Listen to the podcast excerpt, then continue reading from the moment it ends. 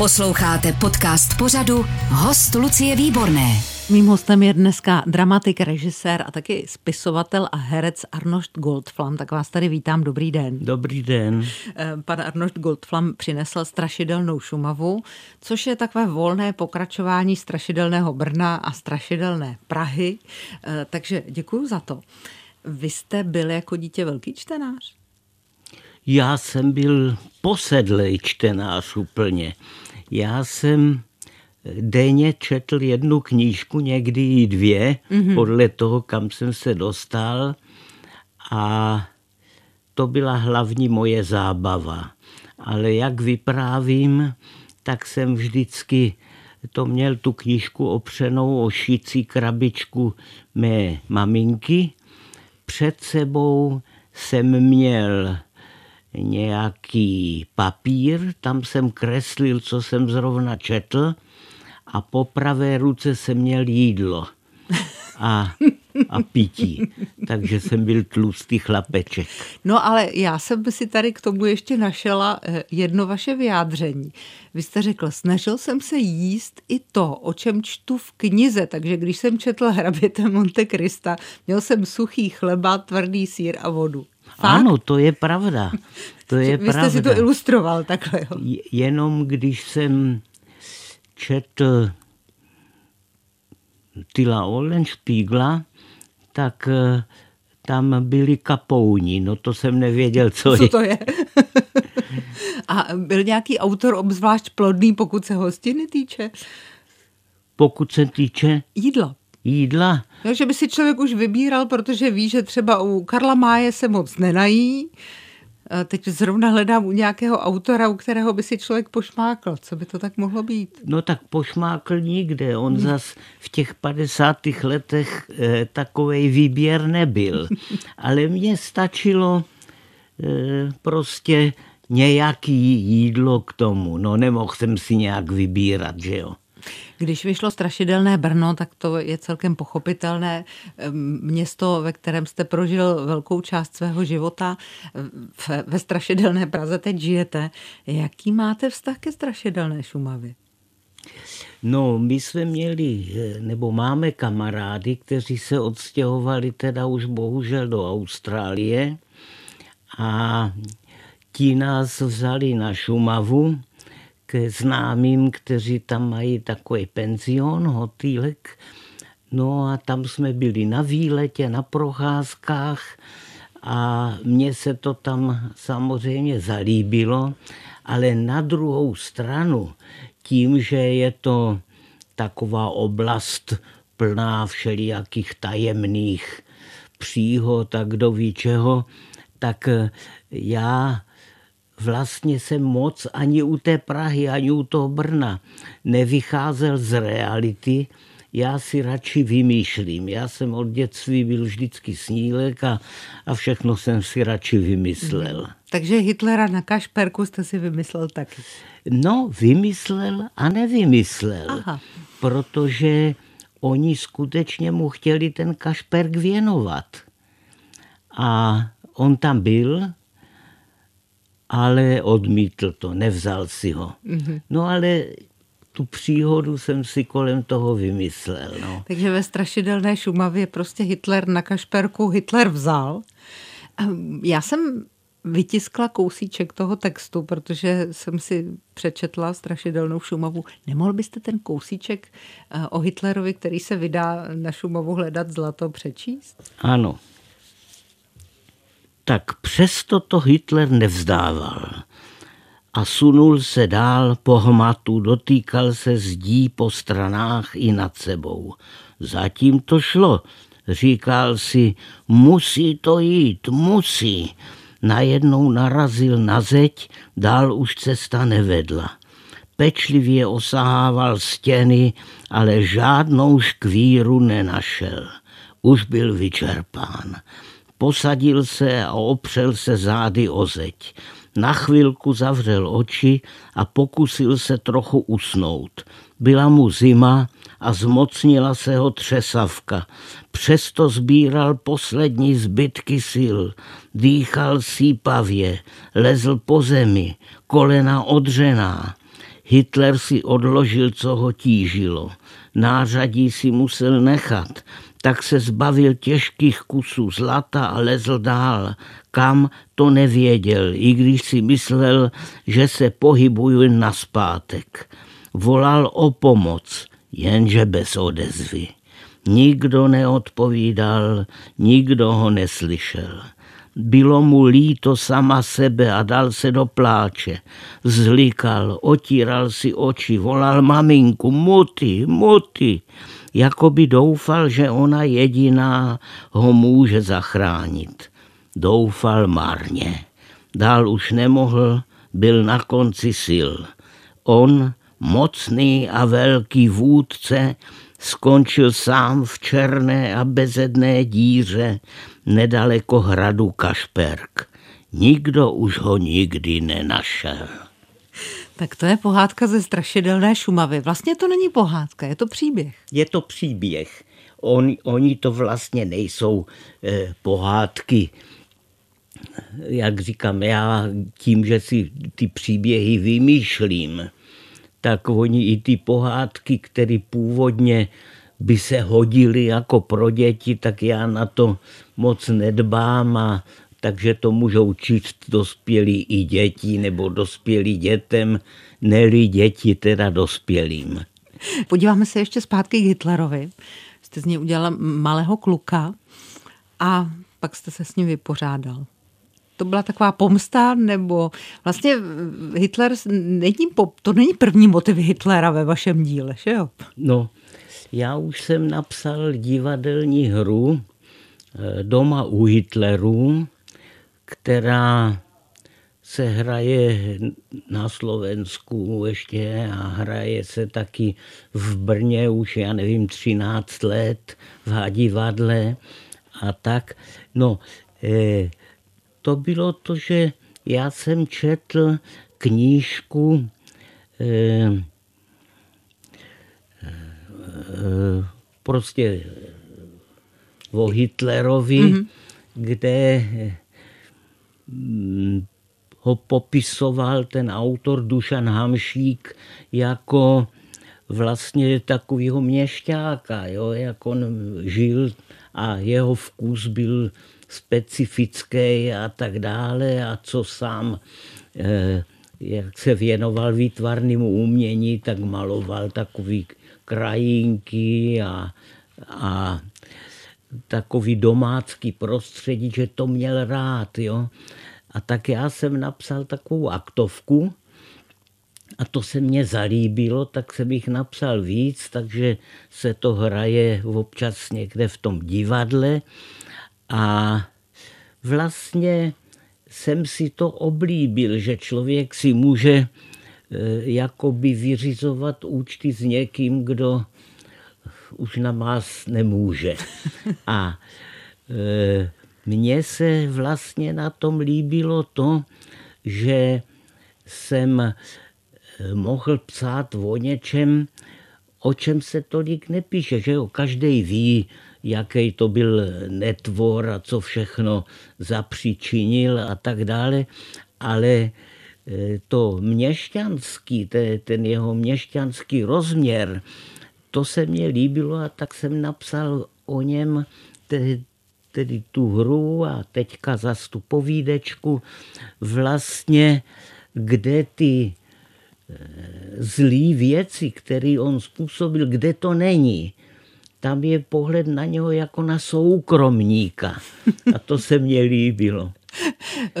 Já jsem četla velmi pozorně i předmluvu ke strašidelné Šumavě, kde děkujete své paní, která ilustrovala knížku a potom eh, syn Oto Antonín přispěl opravami a tématy, která mi třeba někdy chyběla. No, co vám, co vám poradí? Vám celá ta rodina do toho, pardon, keca? On Oni seděli s manželkou mojí a poctivě to dělali korektury, jo? Mm-hmm. protože já, jak to píšu, tak s tím se tolik nezabývám. A tak jsem jim byl vděčen, že to dělali. Žena teda to ilustrovala, syn dokonce už taky jednu mou knížku ilustroval. Jmenuje se to Brno, ty město mých snů. A No a dcera kibicovala trošku, jo, takže... No mě, mě by spíš zajímalo, jakými tématy mohl přispět eh, o to, jakože třeba řekl táto, napiš ještě tady o tomhle, nebo... Ano, jo? ano. Dal mě námět asi na dvě nebo tři povídky tady z toho, no, no. Eh, močály, bažiny, všechny ty věci, ty motivy tam k té Šumavě patří, taky tam jsou moc mě baví povídka Různé hrůzy, protože to jsou prostě jenom různé hrůzy bez pointy spletené prostě do jednoho. Co vás to napadlo? To je velmi jednoduchý. Já jsem nevěděl, jak pokračovat. Tak jsem si řekl, že budu psát takový krátký anekdotický hrůzy. hrůzy. No a to jsem psal, dokud mě to napadalo a mezi tím už jsem zase přešel eh, k delším příběhům. Ale toto mě teda bavilo, jo, vlastně, kdybych nebyl takovej, jak bych řekl, suchý patron, jo, nezábavný, tak by mě vlastně bavilo psat takový anekdotický příběhy, anekdoty vlastně skoro. Různé hruzy teda musím říct bavily mě a ty mě bavily úplně velmi. To jsou rád. Zvláštní je, že člověk, který je spíš bázlivý, já si vás tak vnitřně představuju. Že jsou co? Bázlivý, nebo bázlivější. Ano, takový, ano. Jo? Že se pisuje hrůzy. No, tak to někdy bývá, že lidi, kteří lidi, kteří se bojí, tak se najednou odváží něčeho, nebo někdo, kdo je odvážný, tak se zase někdy podělá z něčeho. Jo. To, to prostě, že jo, teď vy jste žena, vlastně eh, něžná bytost a taky lezete někam, kde by vás člověk nečekal no. normálně. Taky se u toho člověk občas podělá. Prosím? Taky se u toho člověk občas podělá. jo, no vidíte. Eh, ta rodina vaše, ta se účastní úplně všeho? Eh, myslím, třeba když máte premiéru v divadle, nebo když jste někde hrál, tak t- taky jsou kibicové úplně u všeho? Eh, ano, normálně se vyjadřují ke všemu, že se jim to líbí, nebo že se jim to nelíbí, nebo co jim vadilo a tak dále. Eh, je fakt, že já si je vyslechnu poctivě a vezmu si to k srdci, co oni mě doma říkají.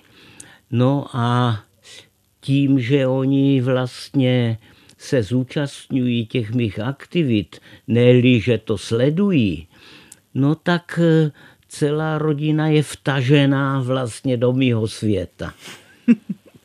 Eh, jak moc se to týká i toho divadelního světa? Vy jste měl teď, teď vlastně v Y na sklonku minulého roku byla eh, premiéra komediantů.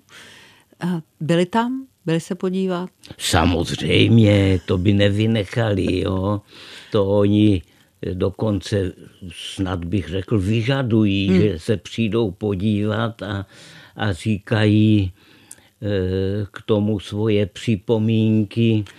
Nejvíce jim líbila taková bizarní inscenace taky v té Y, e, kterou jsem sestavil eh, z části ze svých věcí, z části eh, z Verniše, Poláčka a tak mhm. dále. A jmenuje se to Let do nebe.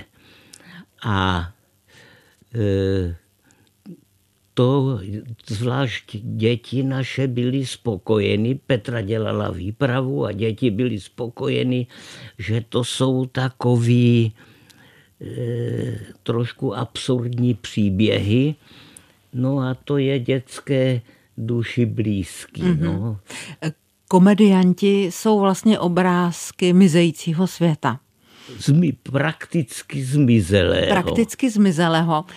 Proč se snažíte ty obrázky oživovat? V čem je důležité vlastně je zachránit?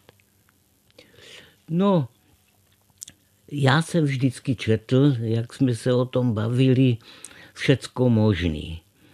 A tak mě zajímají různé vzpomínky a memoáry a tak dále. A člověk se tam dozví kolikrát nějaký zajímavosti a e, řekl bych, že ten mizející svět e, pro mě je zajímavý. Už dneska vlastně e, e, polovina toho, co jsem já prožil, už neexistuje. Nebo co jsem, s čím jsem se potkal.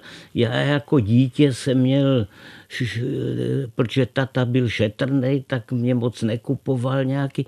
Jsem měl pět vojáčků a to bylo všecko. Tak jsem si musel vymýšlet. A pak se pamatuju, jak jsem si přál k nějakým narozeninám nebo k Vánocům eh, autíčko na setrvačník. No dneska, kdybych to nabídl nějakému děcku, tak se mě vysměje. Auto na setrvačník, to je už, to dneska jsou to sofistikované prostě věci všecko. A televizi my jsme měli, až když jsem byl na Gimplu jo, televizor Lotos černobílej a k tomu tu folii takovou, aby to bylo jakože barevný. No a všecko možný počítač. Já jsem si myslel, nebo mě nenapadlo, že budou někdy počítače. A tak jsem psal na psacím stroji a koupil jsem si japonský stroj Chevron. A to jsem myslel, že to mám do smrti.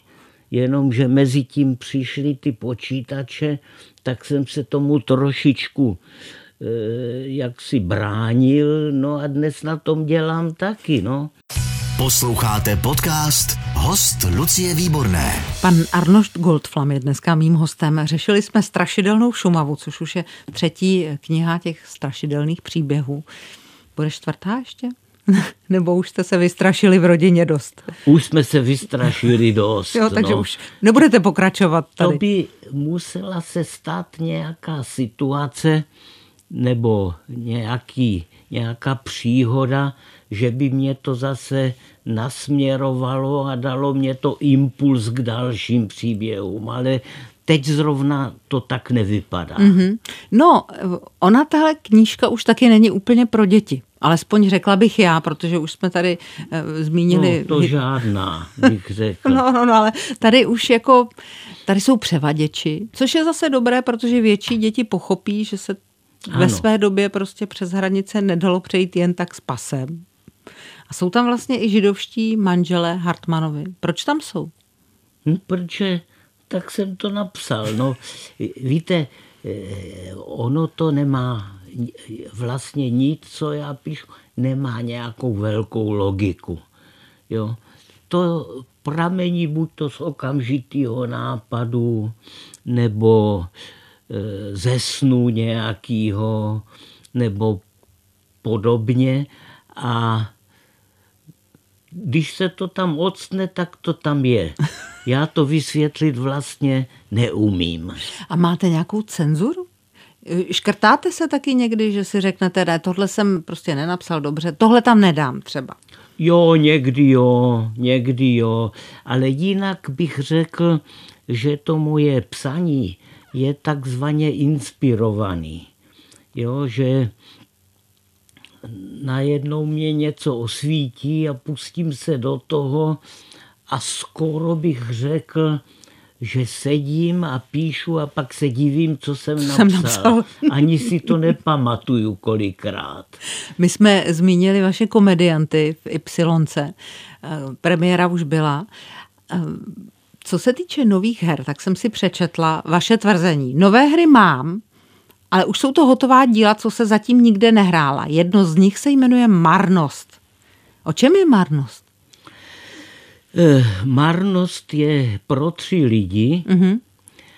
a je to o tom, jak někdo se upne na něco a tam to je manžel, manželka, oba starší lidi a syn, který je tak kolem třicítky, čtyřicítky a on ten otec si usmyslí, že se naučí hrát na klavír, ale že nebude cvičit, ale že ho to jako osvítí, osvítí. a on bude hrát na klavír. A manželka mu říká, ty seš blbej a to vykašli se na to. Syn to, to s nima diskutuje.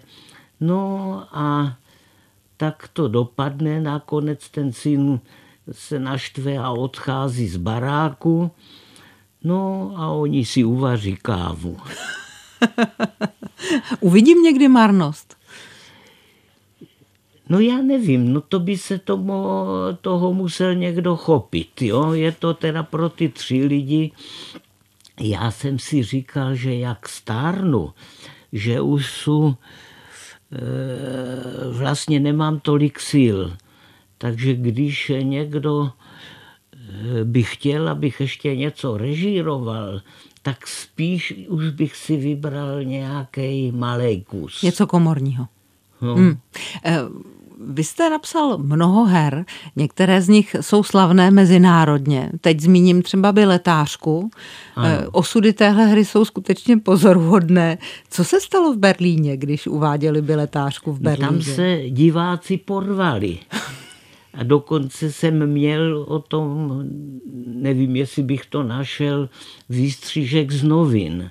Protože to je taková situace, že lidi přijdou do kina a přetrhne se film a ta biletářka, ta uvaděčka začne s nima se bavit a vykládat svoje životní nesmysly a e, tam lidi někteří nevěděli, že jdou do divadla vlastně. No a dožarovali se pokračování filmu, jiní zas naopak chtěli si s tou paní popovídat – No a nakonec se porvali. No. Takže autorův skandál v Berlíně. A u nás to lidi pochopili, ne? U nás to není, nebylo, protože lidi věděli, že jdou na co jdou? Do divadla.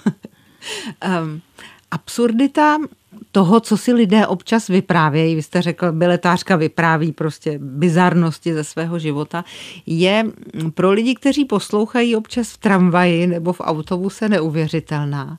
Vy taky poslední dobou rád sledujete lidi venku, že? Já, když jsem byl před x lety v Kanadě, tak jsem si koupil Walkmana. A s nadšením jsem to poslouchal, hudbu, různé zprávy. Ale teď vůbec neposlouchám nic takového. Teď poslouchám, o čem si lidi povídají. Jo?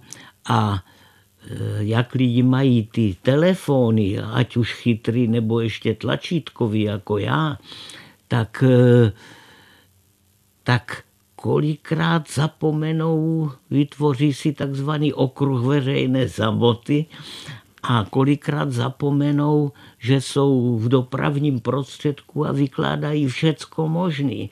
Já už jsem e, byl svědkem toho, jak paní vyřvávala na celou tramvaj, že má vaginální mykózu. Jo?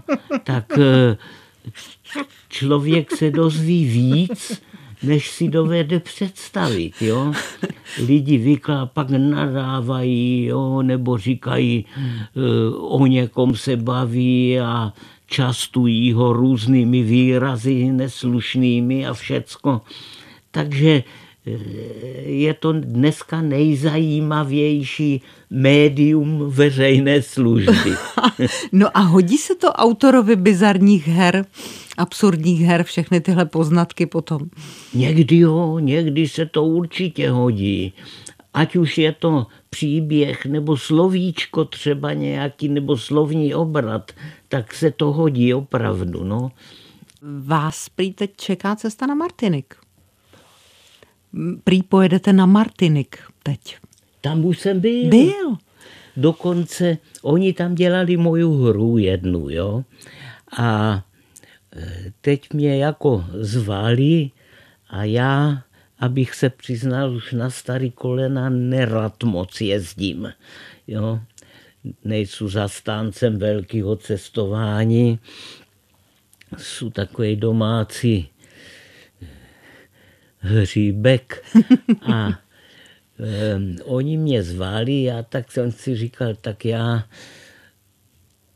pojedu a vzal jsem sebou syna, který, tam se mluví francouzsky, který studuje tlumočnictví, překladatelství, francouzštinu, angličtinu. Takže tlumočníka v podstatě. Takže tlumočil mě a tak a jsou rád, že jsem ho vzal, protože jinak já sám nevím, jestli bych to zvládl.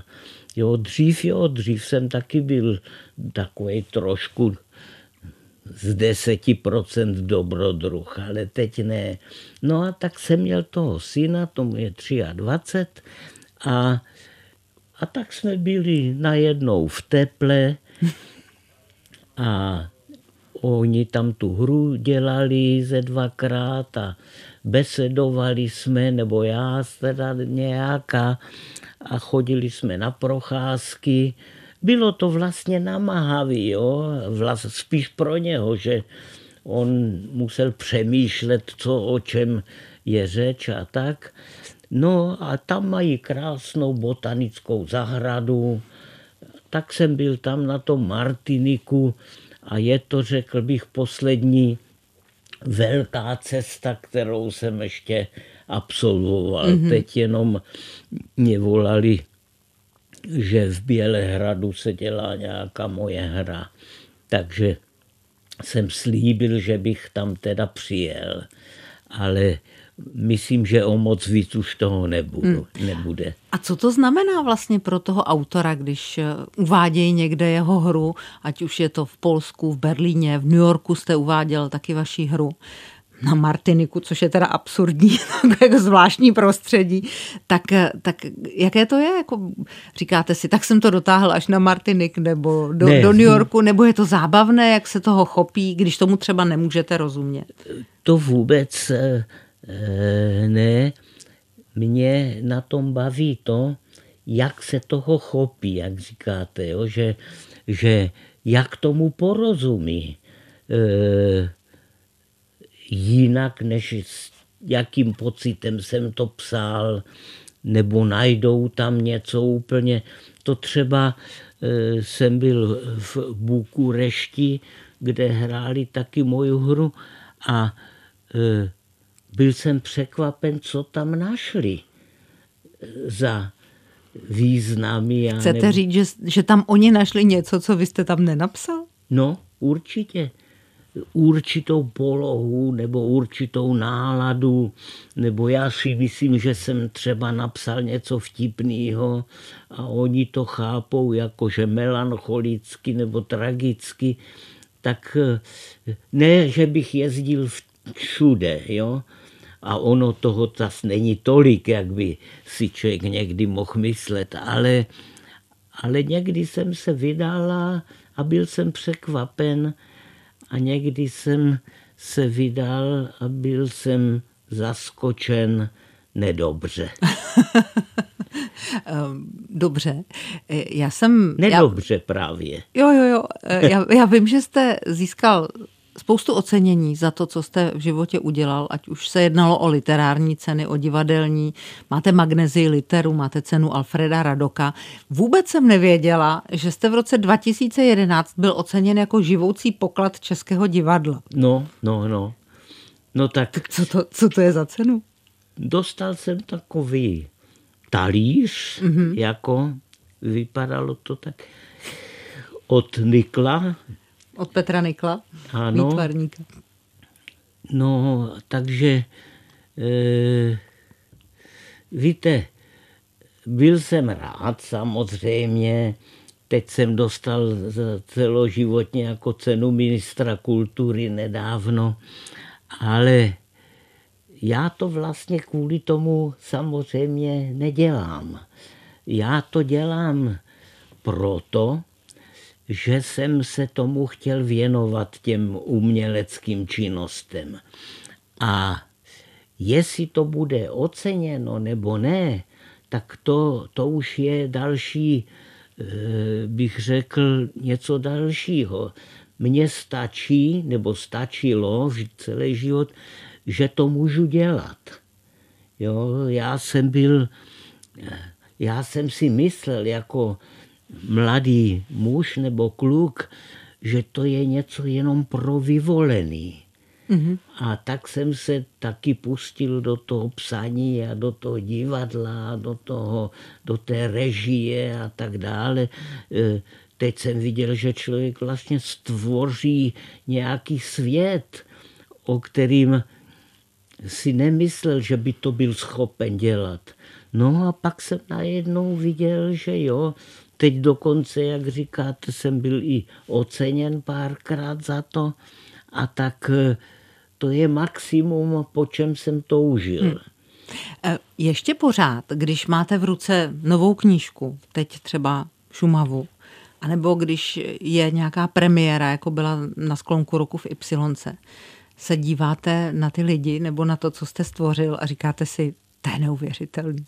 No, to se mně stalo, když jsem měl nějakou premiéru a e, přišel za mnou výborný fotograf divadelní a říká, potom jako někdy později, a říká, tady jsem tě vyfotil. My jsme to hráli totiž v Praze na Chmelnici za divadlem a mělo to teda velký ohlas, jako opravdu to bylo krásný. A já jsem si na konci vydechl a sundal jsem si brejle a protřel jsem si oči. A v tom on mě vyfotil a říkal, já jsem tě viděl, to byl, ty, ty jsi byl úplně dojatý, jo, a plakal.